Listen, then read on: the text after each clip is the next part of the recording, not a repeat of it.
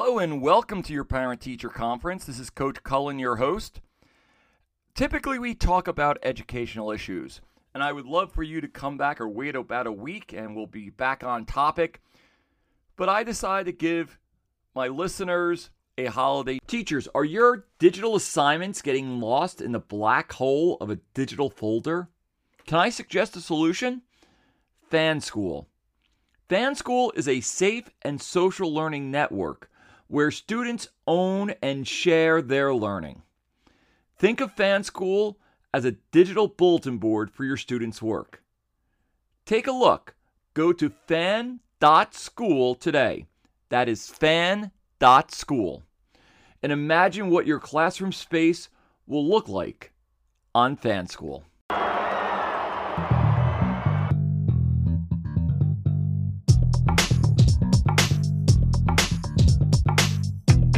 Welcome to your parent-teacher conference, where a 24/7 parent and full-time teacher discusses issues and concerns from both points of view in an attempt to bridge the gap for the sake of kids. So relax, grab a coffee or other comfort drink, and let's talk about it.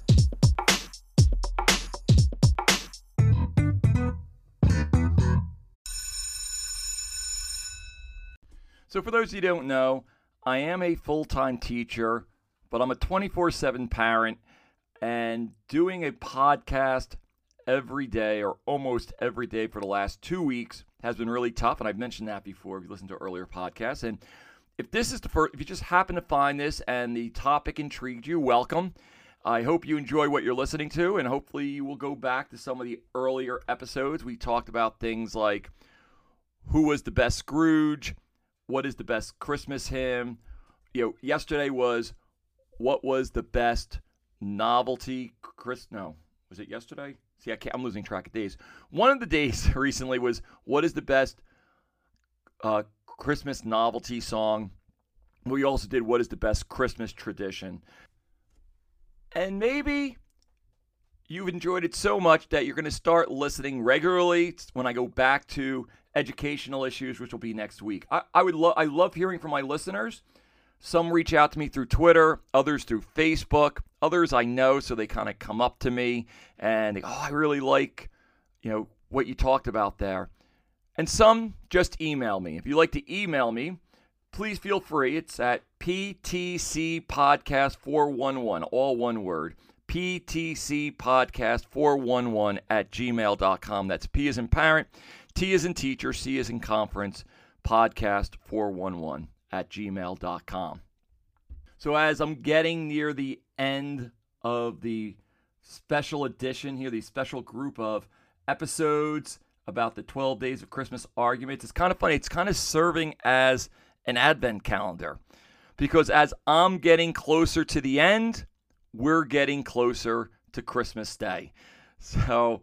And maybe my anticipation and hope is, I got to be honest, right now is getting this done, getting it over. I think there is going to be a sense of relief for me because it kind of budget time to do these every day has been difficult. But at the same time, I want to end well. I don't want to, I've shared this before on podcasts. This is a hobby of mine. I don't really make money off of this at all. I do have a sponsor, and I'm grateful for FanSchool, and they do provide me with their service so I can use it with my students, and I encourage you to check out FanSchool. But, it's not a money-making venture. Maybe someday it will be, and that'd be great, but for right now, it's just a hobby that I enjoy doing, and it stops me from rattling on to my wife about different topics that she may or usually may not want to listen to. In fact, maybe these series of podcasts are like her Christmas gift that she doesn't need to hear me talk about it, but you do. Well, I hope you do. I hope you want to. So today we are going to talk about what is the best holiday TV episode. And there's a lot more of these than movies, so I'm definitely going to miss one of your favorites. So, and I apologize about that. It's like as I started even thinking about them, I started going on the internet to remind myself. Before I even did that, I started going through the different Christmas episodes that I remember watching since I was a little kid till 2022. And there are a lot.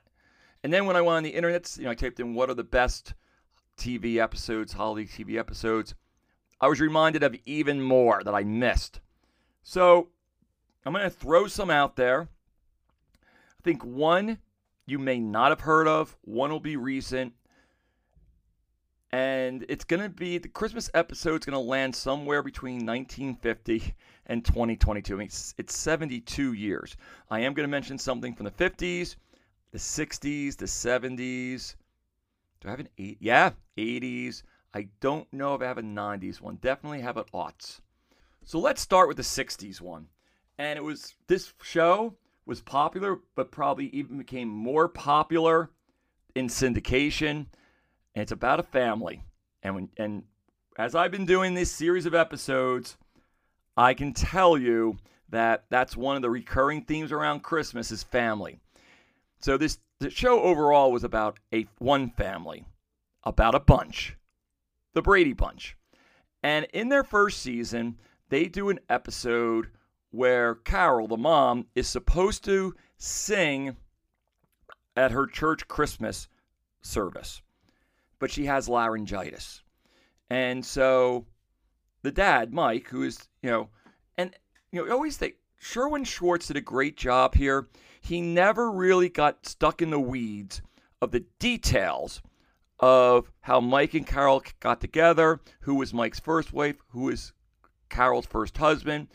He just presented a family that you realize is a blended family, and it just is what it is. And they don't get, and you just came to accept it rather than trying to make some, you don't think you're watching I think that's one of the problems with TV shows today and even anything entertaining. It's almost like they want to punch you in the face with social commentary.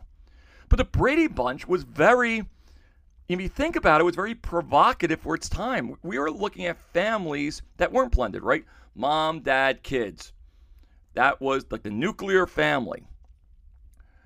But we just came to accept the Bradys as they were. And they did give you enough background to realize, especially in that first year, that it was a family of a dad with three boys, a family of a mom with three girls coming together. And I think Sherwood Schwartz got to be given a big thumbs up for that. He's also the guy who created Gilligan's Island, if you didn't know that. Going back to the Christmas episode. So Mike, the stepdad, because it's the first season, so some of the storylines did deal with that. Mike, the stepdad, brings the youngest daughter, Cindy, to see Santa. And Santa asks Cindy, like every Santa does at a department store, what do you want for Christmas? And Cindy goes, I'd like my mom to have her voice back. She has to sing in the Christmas service for Christmas. And Santa looks skeptical, and he's like, I don't know. I'll see what I can do. And even the father kind of lets, Cindy, Santa might not be able to give you that. The whole idea of being selfless at Christmas, it wasn't about a toy. It was about her mom getting her voice back. And, of course, at the end of the episode, we all of a sudden she's in bed, and she thinks, I think I feel better, and she lets out a note, and the scene cuts to the church. She's singing this solo. The classic line is Cindy saying, of course he can. He's Santa Claus, or something to that effect. So that was a very, I think it just showed how popular that show was for many of us who are in my generation, like Gen X. That has to be listed as one of the best, but not the best. During the Is Die Hard a Christmas Movie discussion. If you can look back on that, if you missed it, that's one of our episodes, Is Die Hard a Christmas Movie? I talked about Bruce Willis and shared that he really came to national attention in a show called Moonlighting. If you've never seen Moonlighting, go and watch it. They had several Christmas episodes. One of them I was reminded of when I looked up the best of episodes, but it's not going to be my favorite of the two that I remember. And it was during the first season, I believe, or maybe it's the second, but first, it was early. And it showed the cleverness of the show. Basically, they had a secretary at the detective. Bruce Willis and Sybil Shepherd played detectives. Sybil Shepherd owned the agency. They had a single secretary named Agnes. And Agnes was played wonderfully by Allyce Beasley, the actress Allyce Beasley. And you've seen her. If you don't know, look her up. When you see her face, you're like, oh gosh, I've seen her. She's not going to be a star actress. She's going to be a character actor in many shows. She played one of my favorite sitcom scenes of all time she is in. It's an episode of Cheers. She's Coach's daughter.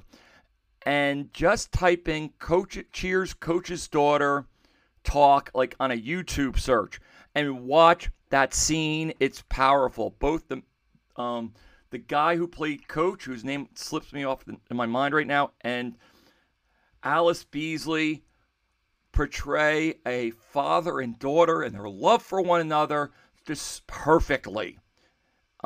Go watch that. But anyway, back to Moonlighting. So it's not even an episode I really want to talk about, but she's a single secretary. She winds up with a baby. They got to find out who is this child. And in the episode, they have these three people. They're the kings, three kings. And they keep on putting references to Christmas throughout in very sly ways like that. Again, the single person winding up with a child, right? An immaculate conception. So a lot of people cite that episode, even though Moonlighting wasn't a huge show for many people. Many people might not even know what it is today. They cite it still as one of the best Christmas episodes. But mine is actually one they do, I think it's the next year or the year after. It's called It's a Wonderful Job. It's a takeoff of It's a Wonderful Life. So the story goes that Maddie Hayes, played by Sybil Shepherd, her accountant basically steals everything from her. She has nothing but this detective agency. And she's supposed to be a supermodel. It kind of like as she's aging out of that.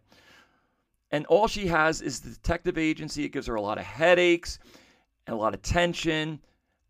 And she wishes for Christmas. She has a bad day, and she comes into the office. They all want to celebrate Christmas, and she gets mad at them because they're not doing any work. And it's almost like at that point she comes like Scrooge, and she demands that all the Christmas decorations get taken down. And this one employee talks back to her, and he fires her. She fires him, and he says, "You can't, because I quit." And she just said, I wish I never kept this agency open. And then an angel comes. And it's like, at that point it becomes It's a Wonderful Life, where the angel shows her what everybody's life would have been like. For Agnes, the secretary, she gets to be an executive. And you think that's all great until she watches the interaction between her and this other guy who just happened to come together. Because she's always, when she picks up the phone, she always rhymes. So she starts a greeting card company. She's known for her clever wit in the lines, because she's always known for her clever wit when she picks up the phone and always welcomes people on the phone with these rhymes. And this guy that works also in the original detective agency office winds up working for her, for this greeting card company. And in the original timeline, they're flirtatious. You can see it's young love, falling in love with each other. But in this timeline, she's cold to him. And Sybil Shepherd realizes, but that's not her. She has a soft, tender heart. What happened to her?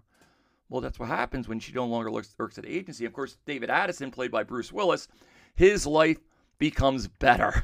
I mean, he starts dating Cheryl Tiegs. If you don't know who Cheryl Tiegs is, she was a supermodel of the 80s. Sports Illustrated swimsuit model, pinup girl, everything. And, and you would think that, and they do play on the fact that Maddie Hayes, Sybil Shepherd's character, would probably have been a model rival of hers during that time period. But for Maddie Hayes, her life spins into depression without it. And she realizes, even though the detective agency, it's a great spin. Cause it's not that she made everybody's life better. In fact, you could argue that she made David Addison's life a little bit worse. He would have been a little pampered because he had all this money now and he was marrying a beautiful supermodel. But the twist is that she realizes not that she made everybody's else's life better like George Bailey does, but that little detective agency that was the cause of all of her headaches make her life better. And it's just a great spin, because I think that's a great Christmas message. You know, they always say it's better to give than to receive. But sometimes I don't think we realize that we're receiving. We're receiving a lot from the people around us. You know, the other day I walk into school and I see one of my colleagues, my best friend in the school, but I didn't know it was her. She had her back turned to me, and she usually has straight hair. So I see this woman with her back turned to me opening up my friend's classroom door at the beginning of the day. And I'm looking, and then finally she turned her head a little bit. I'm like, oh. I go, it's you. I didn't realize it was you. She put some waves in her hair that morning. I'm like, your hair isn't straight this morning. She goes, thanks for being observant. And I'm like, hey, don't get used to it. But I think a lot of times we do miss the subtle little things, especially when it's other people going out of their way for us, making our lives better. And we're too quick to point out all the little headaches. And that's why I believe It's a Wonderful Job. It's on YouTube if you look for it. So I'm not going to ruin the ending. The ending is perfect. But It's a Wonderful Job, Moonlighting. If you haven't seen Moonlighting, recommend it. And let's go to since I went to a more of an obscure TV show that if you're younger than me, you may not have heard of, let me go to one that you probably have, even if you haven't watched it, because it's on Apple TV. It's Ted Lasso. And their Christmas episode is one of the best. If you don't know, Ted Lasso was based on NBC commercials from a few years ago promoting the Premier League. And the idea was an American football coach goes to England and becomes a soccer coach, or as they would call, football coach. And it's comedy, dramedy, it's touching.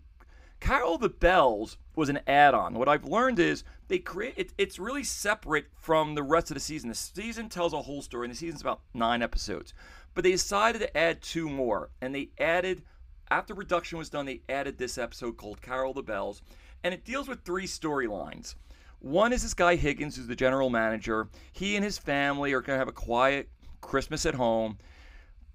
But then some of the soccer players who are foreign nationals, they're not from England, they can't be home for the holidays. So they crash his Christmas party or Christmas dinner with just his close family. And of course, hijinks occurs. But it's great because of the fact that, you know, it's this huge party of togetherness. And then you have Roy Kent, the crotchety Roy Kent, the former soccer star in England. He and his girlfriend were going to have a romantic Christmas, and then his sister drops off his niece, and his niece has bad breath, and it's the whole idea of trying to clean up her breath, on giving her a gift on Christmas to clean up her breath because a boy made fun of her. And then the owner of the team, Rebecca, and Ted, who are both divorcees, she was supposed to go do something with Elton John. She decides to spend time with her fellow divorcee. And of course, it all comes together at Higgins' house. And Higgins makes the comment that sometimes, your family can kind of be created in different ways. And it's just a neat way. Again, I'm not going to get more into the details. Go watch it. But it's the idea that, again, that it's a running Christmas theme, isn't it? That we want to be together. We have the human experience, the totality, what makes us the same in many ways is this desire to be with others, and Christmas heightens that. And I know for some that's a very depressing time because they're not with others. That's why I always say, if you know somebody who won't be with others, reach out. You don't know what that will do for them. I'm seeing about the 20-minute mark almost, and I haven't even gotten to the best, and I got a couple more to say, so I'm going to say them quickly. Twilight Zone Christmas episode with Art Carney playing the drunk Santa, and you realize he's a drunk because he looks at only all the negative and bad things in the world, and it's just a horrible place, and that is why he gets fired. He finds this sack, and all of a sudden he realizes he can pull out of the sack gifts that people want. He truly becomes Santa Claus, and it's Twilight Zone could go one way or the other. Like the main character of the story can get his just desserts, or the main character can win at the end. And it's a win in the end episode. Definitely one of the top Christmas episodes. The Office. In terms of a slew of Christmas episodes, I would say The Office did it well. I said on an earlier episode, I think it's almost like the Office writers said to themselves, okay, all year we're going to plan the Christmas episode because everyone's good. Some are better than others. The first one, where it's with the Yankee swap, there's a Yankee swap, and Jim, originally it was supposed to be just a straight-on gift exchange, and he was going to give a teapot to Pam. This is before they were dating, and he had a note in it, just to her, especially to her. Of course, Michael blows up the plans because he changed it into a Yankee swap, and now Jim has to figure out a way to get that teapot over to Pam because the note's in it.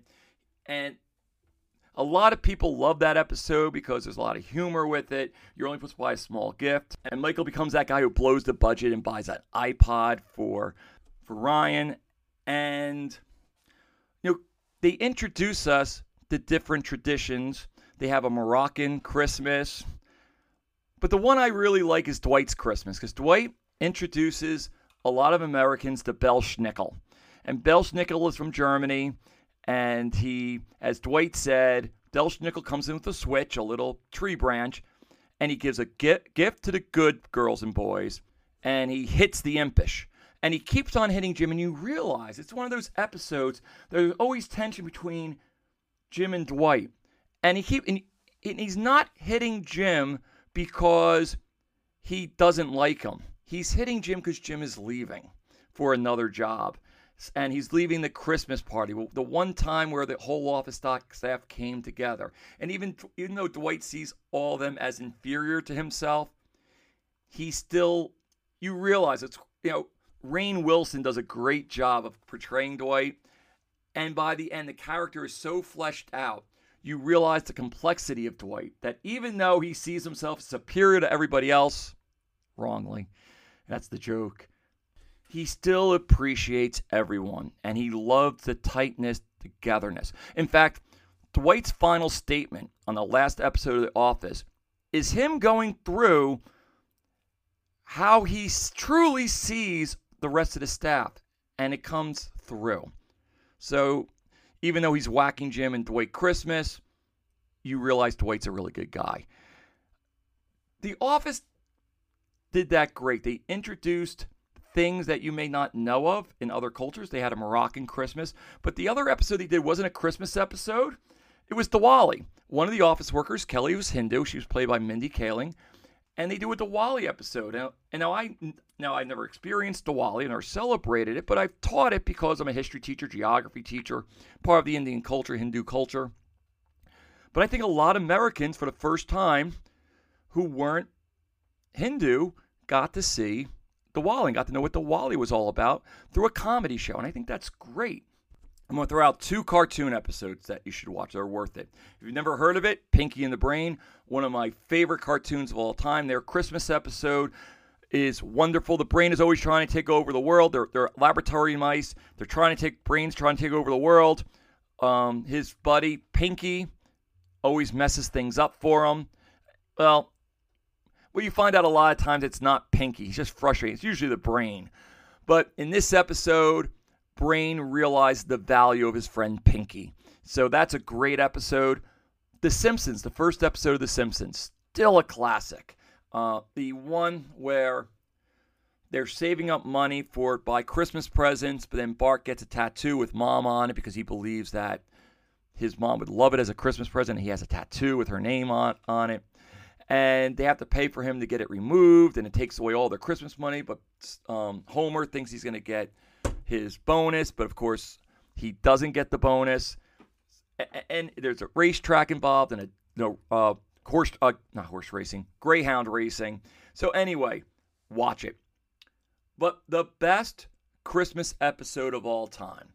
And I know I missed some of those. I tried to rattle off. I got kind of caught in the weeds. I mean, Some of these shows I mentioned today, I just like Moonlighting. I love Moonlighting. I got the whole DVD, the complete series of it. I mean, I love just taking it out sometimes and watching it. So hopefully I introduced you to that show because it's just a great show.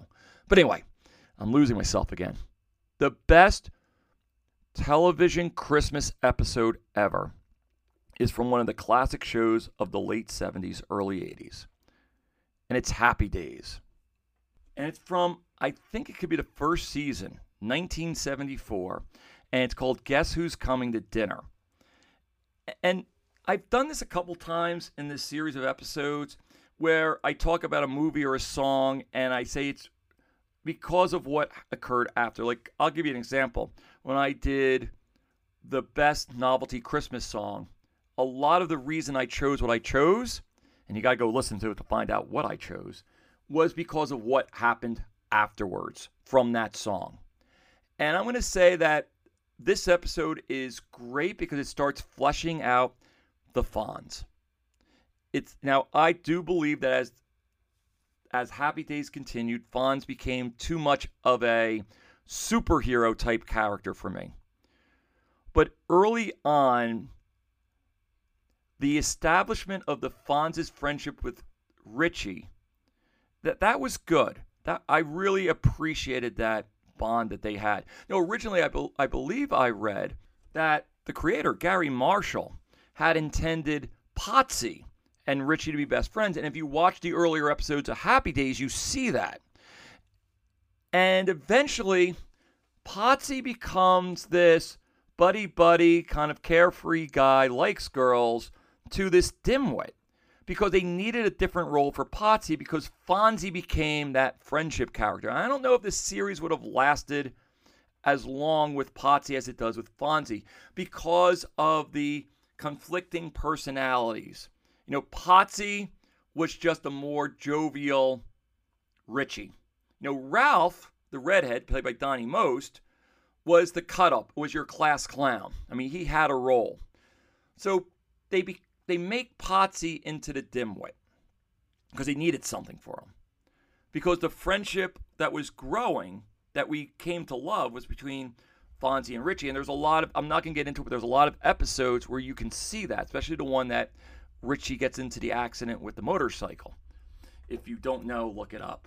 But remember, Fonzie doesn't go to high school. He works in an auto garage. You don't know much about his family. He's the cool guy. He's set apart from all the high school kids. And slowly the gang starts mixing with Fonzie, but he's always that aloof character. He's the James Dean character. In fact, that's who Fonzie kind of emulates. So Richie and his dad go to Fonzie's garage and they talk to Fonzie. They ask him what's he doing for the holiday. He's like, oh, I'm going up to Waukesha with my family. It's going to be great. We have this big, and he describes this great Christmas celebration.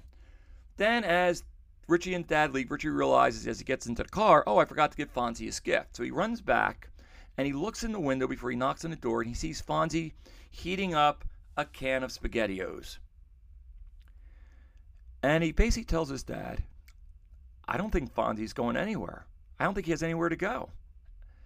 So, now remember, and it's supposed to play off the fact that to his dad and mom, Fonzie is this hoodlum type guy, right? They really don't want their son, you know, emulating Fonzie. They would like them to stay away, but at the same time, hey, he fixes cars really well.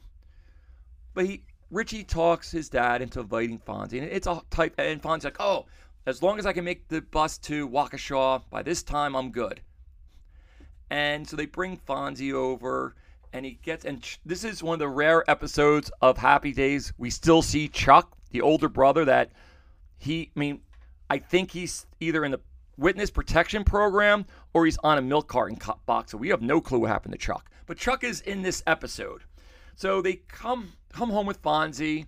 He gets involved in the Cunningham family traditions. It's starting to snow harder out, and so Fonzie, I gotta leave. And Mrs. Cunningham goes, I'm gonna be paraphrasing here, Fonzie, you're staying. That's just it. I don't want to hear another word. You're staying. And I love Henry Winkler as an actor. I mean, you could see it in his face. And again, that's why Fonzie became the Fonz, right? He just has a stoic look, like this little edge of toughness. He goes, hey, Mrs. C, you know, my mom was the only one who ever talked to me like that. The only one who ever got away with it. Until you. And at that moment, you get, you see the beginning. That is the genesis of the Fonz relationship with the Cunninghams. The care that they have for him and he has for them. And that's going to drive Happy Days until, again, like I said, where they said they jumped the shark. These are not the jump the shark years. This is what I think catapults Happy Days into the show it is. You have the diversity of the two main characters, the Fonz and Richie, who society would say they shouldn't be friends. They should be walking in, you know, Richie was academic. He was going off to college. The Fonz dropped out. And they did episodes on that, right? And he's going to be a mechanic. But yet, you see the mutual respect for one another, the love for one another. You see that each one has different strengths and weaknesses. Even the Fonz has weaknesses that Richie fills. Richie is almost like his Jiminy Cricket, his conscience. And then when we look at the whole Cunningham family with the Fonz, they all make each other better. And again, it's not just, it really sets Happy Days up to be the show it becomes. I think that episode does it because it creates the relationship between the Cunninghams and the Fonz. And it goes back to this running theme. If you haven't listened to the previous 10 days, you'll see a running theme that I keep on returning to. And I have to admit, when I started doing these 12 episodes, I had no clue where it was going to take me. I had some ideas of what topics I wanted to cover. But in terms of this running theme, I did not go into it saying, oh, I'm going to be talking about family a lot. But that episode of Happy Days makes the viewer realize that we are watching a family's love for one another being so great, it can take an outcast like Fonzie in and not see him as inferior, but see him as equal and just as deserving of their love. How is that not a wonderful message during the Christmas season? Thank you for joining me on the Parent Teacher Conference podcast. If you enjoyed what you heard, please share this podcast with friends. They can be teachers, they can be parents, they can be someone who's just interested in education and parenting. If you have a comment, a question, or an idea for a future topic, please feel free to reach out to me at ptcpodcast411@gmail.com. ptcpodcast411@gmail.com. Remember, a good teacher cares deeply for their students, but good parents love those students, their children, deeply.